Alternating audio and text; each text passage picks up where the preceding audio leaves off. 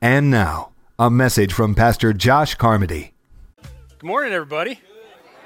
I'm Josh. I'm one of the pastors here at New Covenant, and it's good to see you all here uh, in the sanctuary this morning. And I know uh, there's people watching online, so welcome. Thank you. We're glad you're here as well. And um, we are mixing things up a little bit. If uh, this is maybe your first time here, maybe you don't come as often. Um, uh, normally at this time we would we'd talk about offering and we'd go around and greet each other. Um, we've decided just to cancel that portion of our service for the rest of the month. Um, we're going to touch people less, all right? Um, so handshakes and hugs and all that stuff. And uh, offering will be at the end of service. There will be uh, buckets in back, and so you can drop your tithe and your offering there. Uh, you can always give online. Those of you that are watching online or those of you in this place, you can always give online. And you know, with uh, everything going on with the coronavirus and um, just everything that we're hearing on the news and that we're reading and that we're that we're seeing, I, I want to remind us and let you guys know this us having a service today is not like a statement that says we are not going to listen to the government and we are going to do whatever we want.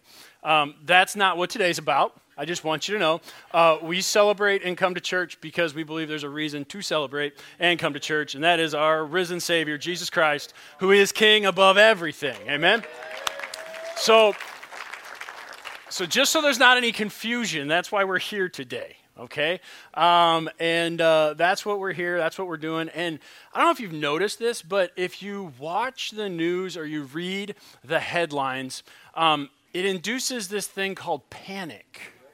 Have you ever noticed that, generally speaking, when you watch the news, when you read the headlines, that there's very little peace?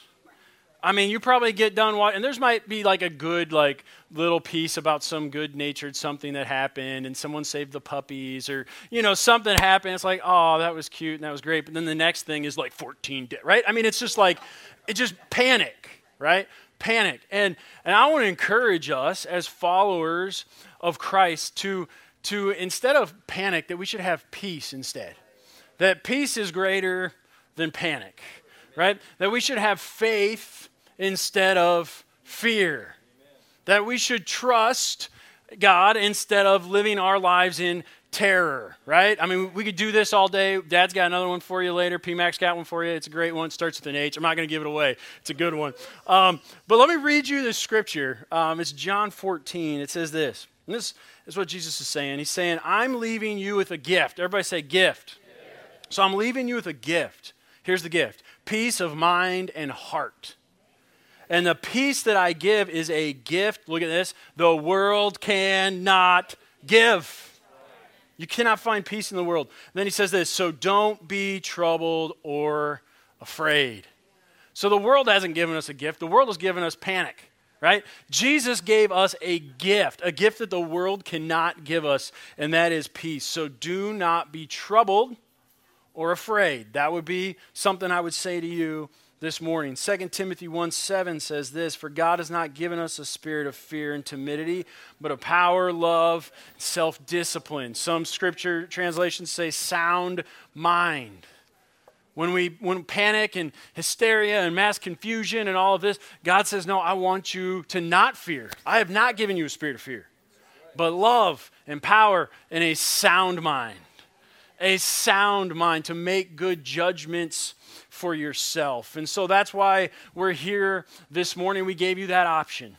You can watch online or you come join with us, and I'm so glad you're here with us today. And please remember this too when you're out and about and talking with people and people are posting stuff online and you're just getting mad inside because you're like, man, what is going on with all these people and why are they thinking? Listen, let's show people love instead. Like that song, like, let's show our neighbors love. We've been talking about, we've been singing about that today. Show everyone love. Those around us, let's love them. Let's instead point them to a Savior whose love casts out all fear. I mean, yeah, I guess we could make fun of people and I guess we could spread dissension, but I would much rather we point people to Jesus Christ, whose perfect love, the Bible says, whose perfect love casts out all fear. You want to help that coworker who's afraid and panicking? Introduce them to Jesus Christ. Be like, why are you so calm and chill during all this? It's like, dude, I got this peace that passes all understanding that guards my heart and my mind. And it doesn't come from me, it comes from Jesus Christ. And he said that I shouldn't have a spirit of fear, but power, love, and a sound mind. And so that's how I'm going to live my life. Can I say a prayer for you? I don't have to touch you, I guess, but I can say a prayer for you. right?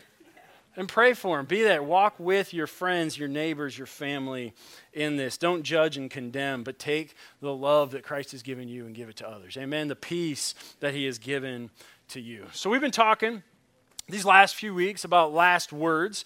And these are words from Jesus from the cross, words that Jesus said as he hung on the cross. And some of these words he spoke to the, con- the congregation, the crowd, uh, the people that were out there watching him uh, be crucified. And, and some of these words were prayers that he actually said to his father. And that's what one of these that we're talking about today. This was a prayer to his father. So let's look at Matthew chapter 27 verse 46. It says this At about, in about three o'clock, yeah. And about three o'clock, Jesus cried with a loud voice, Eli, Eli, lema sabachthani. That is, my God, my God, why have you forsaken me?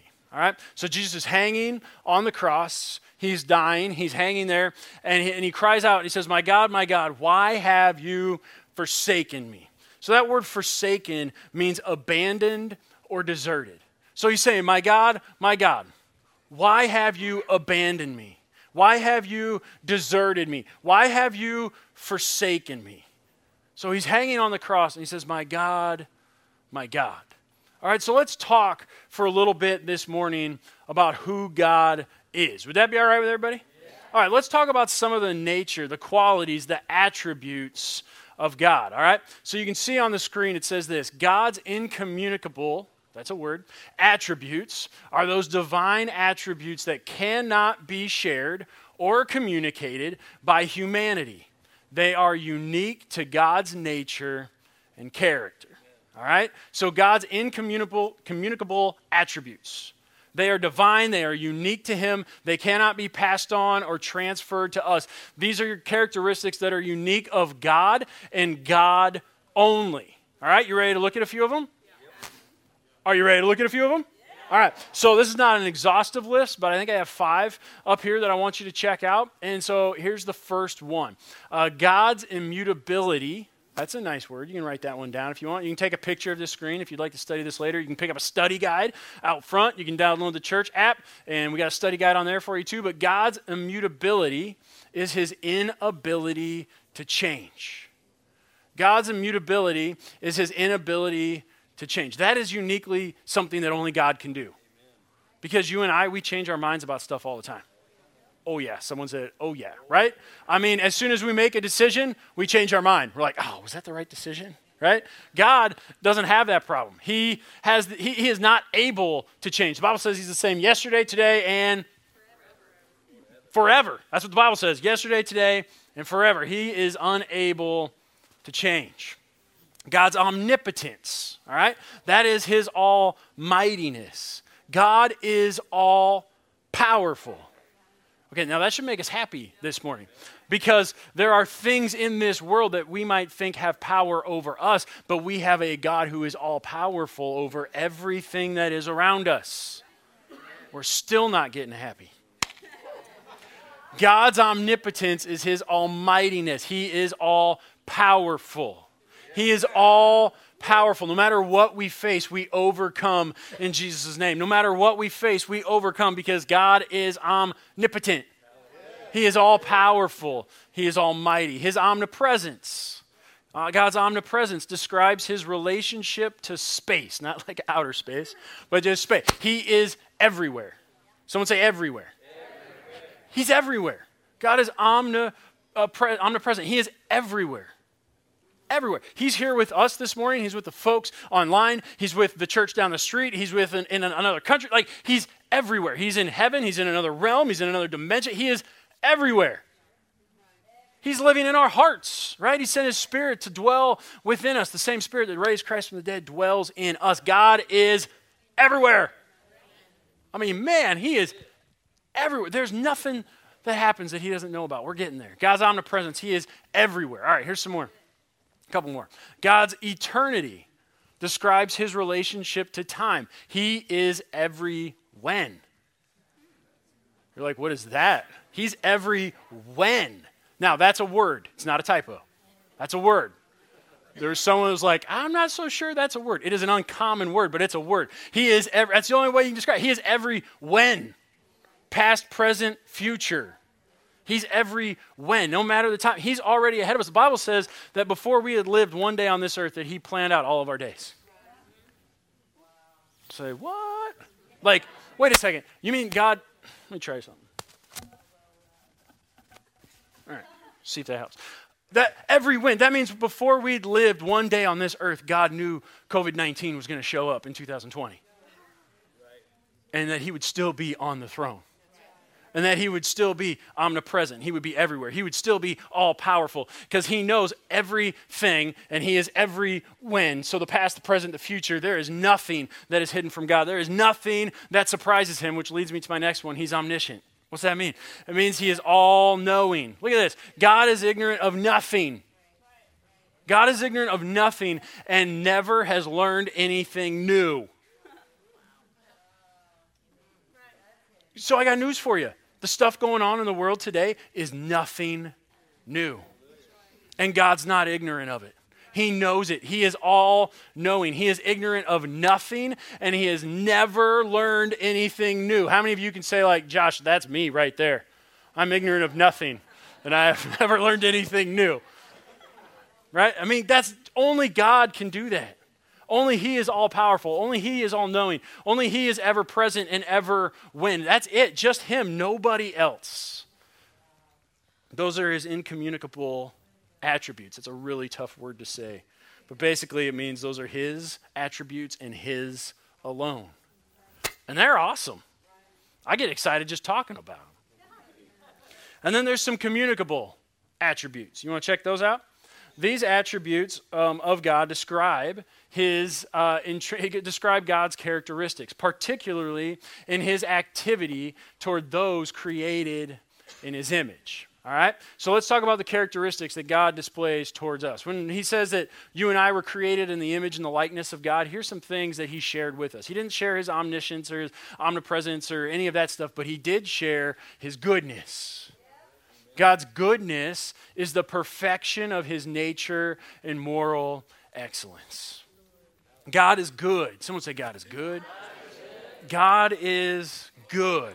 And so all the and all the time, God, you guys know. All right. So perfection of his nature and moral excellence. He desires that you and I be good. Now, we're not going to be perfect, but He desires that we be good just like He is good. He desires that our actions are good just like He is a good God. Josh, does that mean I have to be perfect? No, you're not going to be. You never will be. The only perfect uh, person to ever walk this earth is Jesus Christ, and we're going to talk about Him today. And, uh, and so, no, he's not expecting perfection, but he's expecting us to, to do the best we can, to want to live like him, to have his nature in us, to, to have the morals that he has lined up and set out for us. And I don't have time to talk about it all today, but God is good. Check this one out God's love. Someone say love.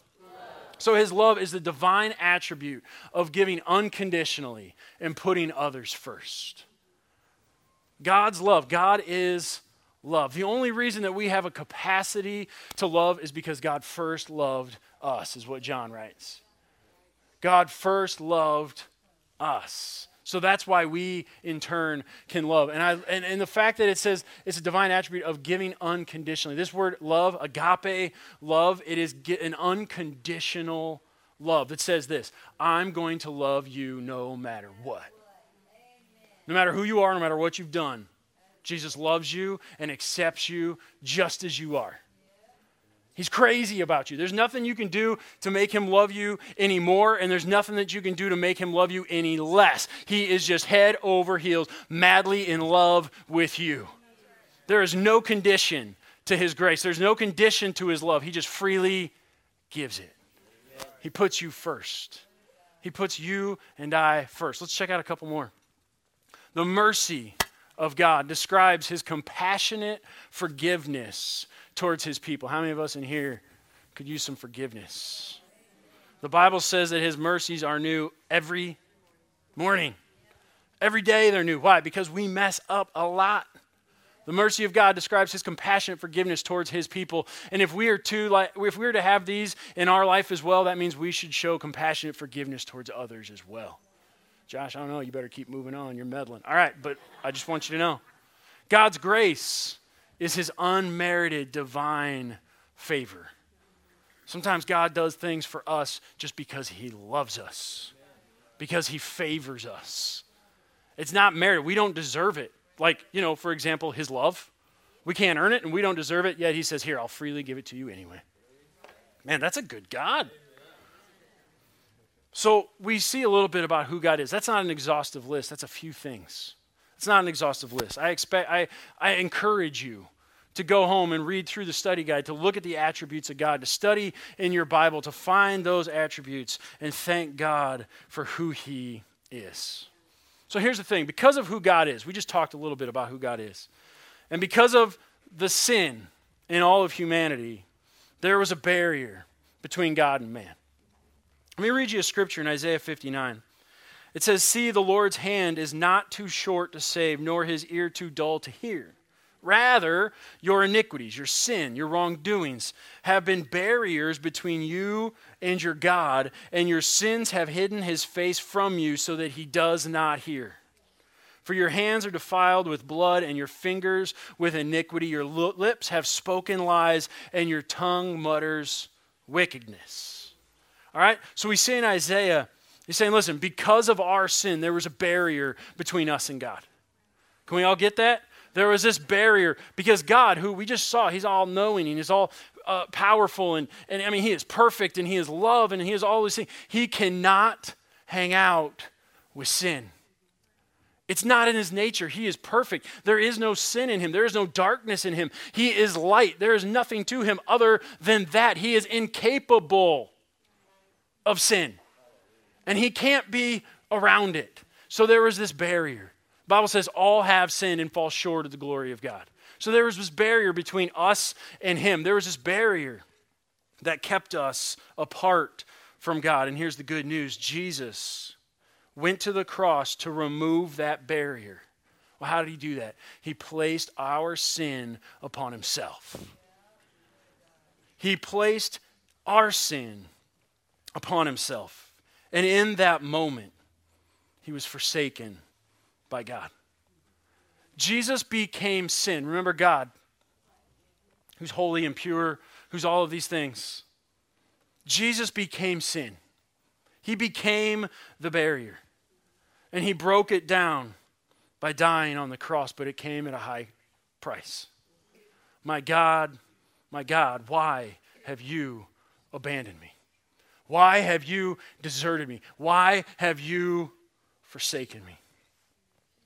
You know, the scripture says that Jesus cried out in a loud voice. That would be difficult on the cross. The way they're hanging by their, their feet and their, their arms, in order to get a breath, you would have to push yourself up to breathe and back down, right? And that's why if you weren't dead after a certain amount of time, they would go through and they would bust your knees. They'd break your legs because if you couldn't push yourself up anymore, you wouldn't be able to breathe and you'd suffocate and die. Dying on a cross was a cruel thing full of anguish and agony and pain, humiliation. And so Jesus dies on this cross and he was in pain. He was in physical and emotional and spiritual agony. And what did Jesus do? In a loud voice, he prayed, My God, my God, why have you forsaken me? Psalm 55, 17 says this Evening and morning and at noon, I utter my complaint and moan, and he will hear my voice. You and I, we can pray to God during our most distressing times. Jesus hung on that cross. You think that was a distressing time for him? Absolutely. And what did he do? He prayed to God. You and I, when we face fear, when we face frustration, when there's distressing times and things that come against us, instead of removing yourself from the presence of God, Instead of turning your back on him and doubting that he exists, you run to him and you say, God, I don't even know what to pray right now, but I'm going to like moan and groan and I'm just going to give my life to you. Because sometimes we can't put words to our frustrations.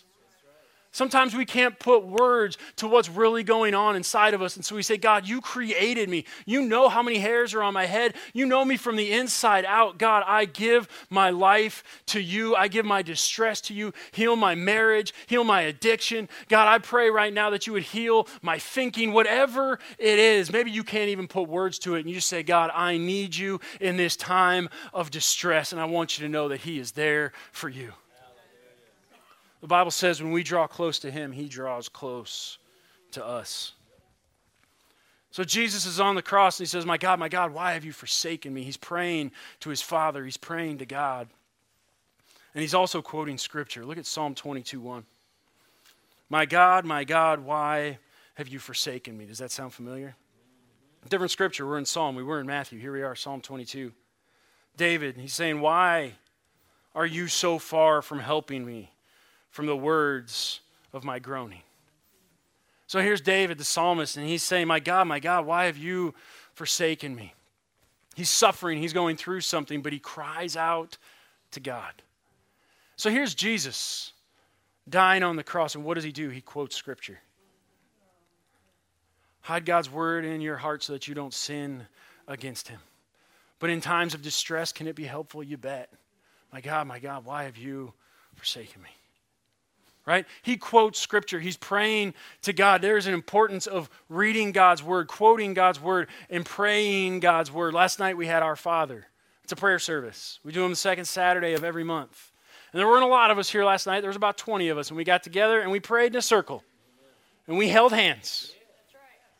And then we washed our hands when we were done. But we held hands, and it was such a powerful time to come together and pray for today's services, to pray for everything going on in our country, in our, our town, in our little bit of Iowa. And we, we made sure that we prayed to God. Amen. And we quoted scripture, and we just, it was such a fun time. Some of you were here. Wasn't it a fun time? It was a fun time. And I got news for you. We're doing another one April 11th. And we didn't even plan it, but that's the night before Easter went all through the house. Not a, no, I'm just kidding. So the night before Easter, we're going to get together and we're going to pray. We're going to read the scriptures and we're going to pray together. If you haven't been to an Our Father yet, I pray you could come out to that one. So Jesus is on the cross and he's quoting scripture and he's praying to God. He's saying, My God, my God, why have you forsaken me? This is tough. We got to understand this this morning. This is tough for Jesus. Yeah, he was beaten, he was whipped, he was punished, he was humiliated, he was mocked, he was spit on, all of these things, but this was tough for Jesus. This caused him great pain. Jesus is God's son, in whom God delighted, and in whom God was well pleased. Look at Isaiah 42. It says, Here is my servant, whom I uphold, my chosen, in whom my soul delights. I put my spirit upon him, and he will bring forth justice to the nations. Look at Matthew 3. And a voice from heaven said, This is my son, the beloved, with whom I am well pleased. God loves Jesus. God was well pleased at who Jesus is. He said, He will bring forth justice to the nation. I have put my spirit upon him. God had always been pleased with his son, but as Jesus became our sin, he could no longer be pleased with his own son. The very son that he put his presence on, the very son that he said will bring justice to the nation, the son that he said, I am well pleased. By him taking our sin, God could no longer be pleased with his one and only son. Think about that. That is tough. We have a hard time when people turn their backs on us and forsake us, abandon us. Jesus is going through this in that moment. God withdrew his presence from Jesus. Can you imagine that? God had always been with Jesus, always. But in this moment, he turned from his son. Jesus was talking about his own death. and a voice came from heaven to comfort him and those with him. Look at John 12. Jesus is saying this Now my soul is troubled. And what should I say? Father, save me from this hour? No, it is for this reason that I have come to this hour. Father, glorify your name. Then a voice came from heaven. God speaking, I have glorified it and I will glorify it again. So when Jesus was struggling with this idea that he is going to die, when he was talking about his own death, God said and spoke to him. God was there in that moment. When Jesus was in agony, in anguish in the garden, he was praying to God and he said, Man, let this cup pass from me. I, I know what's coming. I know I'm going to be turned over uh, into the hand of sinners. I know I'm going to be crucified. I know what is before me. He was in anguish, in agony, and an angel appeared from heaven to strengthen him. Look at Luke 22. He withdrew from them about a stone's throw, knelt down and prayed, Father, if you're willing, remove this cup from me, yet not my will, but yours be done. Then an angel from heaven appeared to him and gave him strength. In his anguish, he prayed more earnestly, and his sweat became like great drops of blood falling down on the ground. So we see in times of anguish, in times of when, when Jesus was feeling the weight of what was going to happen to him, God was there. He spoke, he sent an angel. But now Jesus is dying on the cross. He's saying, Father, he's saying, My God, my God, why have you forsaken me? There's no angel. There's no voice. There's no help. God withdraws his spirit from the Son he loves. God hid his face from him. Christ suffered greatly on that cross. How many of you could say amen to that? But I feel like one of his greatest sufferings was when his father turned his back. When his father stood at a distance, he cried out. Why? is God forsaking his son? Here's the thing Jesus becomes sin, and God's punishment for sin is death. God can have no part in that sin. So here's Jesus on a cross, becoming our sin. And God the Father looks at him and says, I can have no part of that. My wrath is poured out completely and wholly on Jesus. The wages of sin is death. Jesus paid the price, the ultimate price for our sins. He died so that we don't have to die to our sins. He died so that we can have an everlasting life with God the Father. Jesus willingly was forsaken. That relationship with his heavenly Father, even if it was for just a moment, was severed and broken. God turns his back on the son that he loves. You say, man, why? Why would Jesus do that? Why would he be made a sin, a curse for us? Well, I'm glad you asked. Look at 2 Corinthians 5. For our sake. Someone say, for my sake. For our sake, he made him to be sin, who knew no sin so that in him we might become the righteousness of God. Listen, Jesus Christ knew no sin, never sinned, lived a blameless, perfect life. I mean, wrap your head around that for a minute. Most of us have like made a mistake since we woke up this morning. Right? Jesus lived a perfect, blameless life, knew no sin and on the cross became sin. Why on earth would he do that? So that you and I could become righteous. What does that even mean? So that you and I could be placed in a right standing with God. So that you and I could be forgiven. So that you and I could be made whole. So that old creation has passed away, and behold, all things have become new. He came to give us a new life. And so he took that punishment upon himself. We're put in right standing with God because Jesus became our sin. Look at Romans 5. For while we were still weak, at the right time Christ died for the ungodly. Indeed, rarely will anyone die for a righteous person, though perhaps for a good person someone might actually dare to die. But God proves his love for us in that while we were still sinners, Christ died for us. Much surely then, now that we have been justified by his blood, we will be sa- will we be saved through him from the wrath of God. So that's what Jesus did. He saved us from the wrath of God. You and I, as sinners, we deserved the wrath of God. We deserved the punishment for all the mistakes we had ever made, and that punishment was death. The wages of sin is death, but the gift of God is eternal life in Jesus Christ our Lord. Amen? And so that's the gift that we get. He not only leaves us a peace that the world can't ever gives us, but he gives us the gift that offers us eternal life with Jesus Christ, with God our Father forever and ever. Christ died for us while we were sinners. Why would he do that? Because of his nature, his unconditional love for us. So here's my bottom line this morning, and I'm done. Jesus was forsaken so we could be forgiven. Jesus was forsaken so that you and I could be forgiven.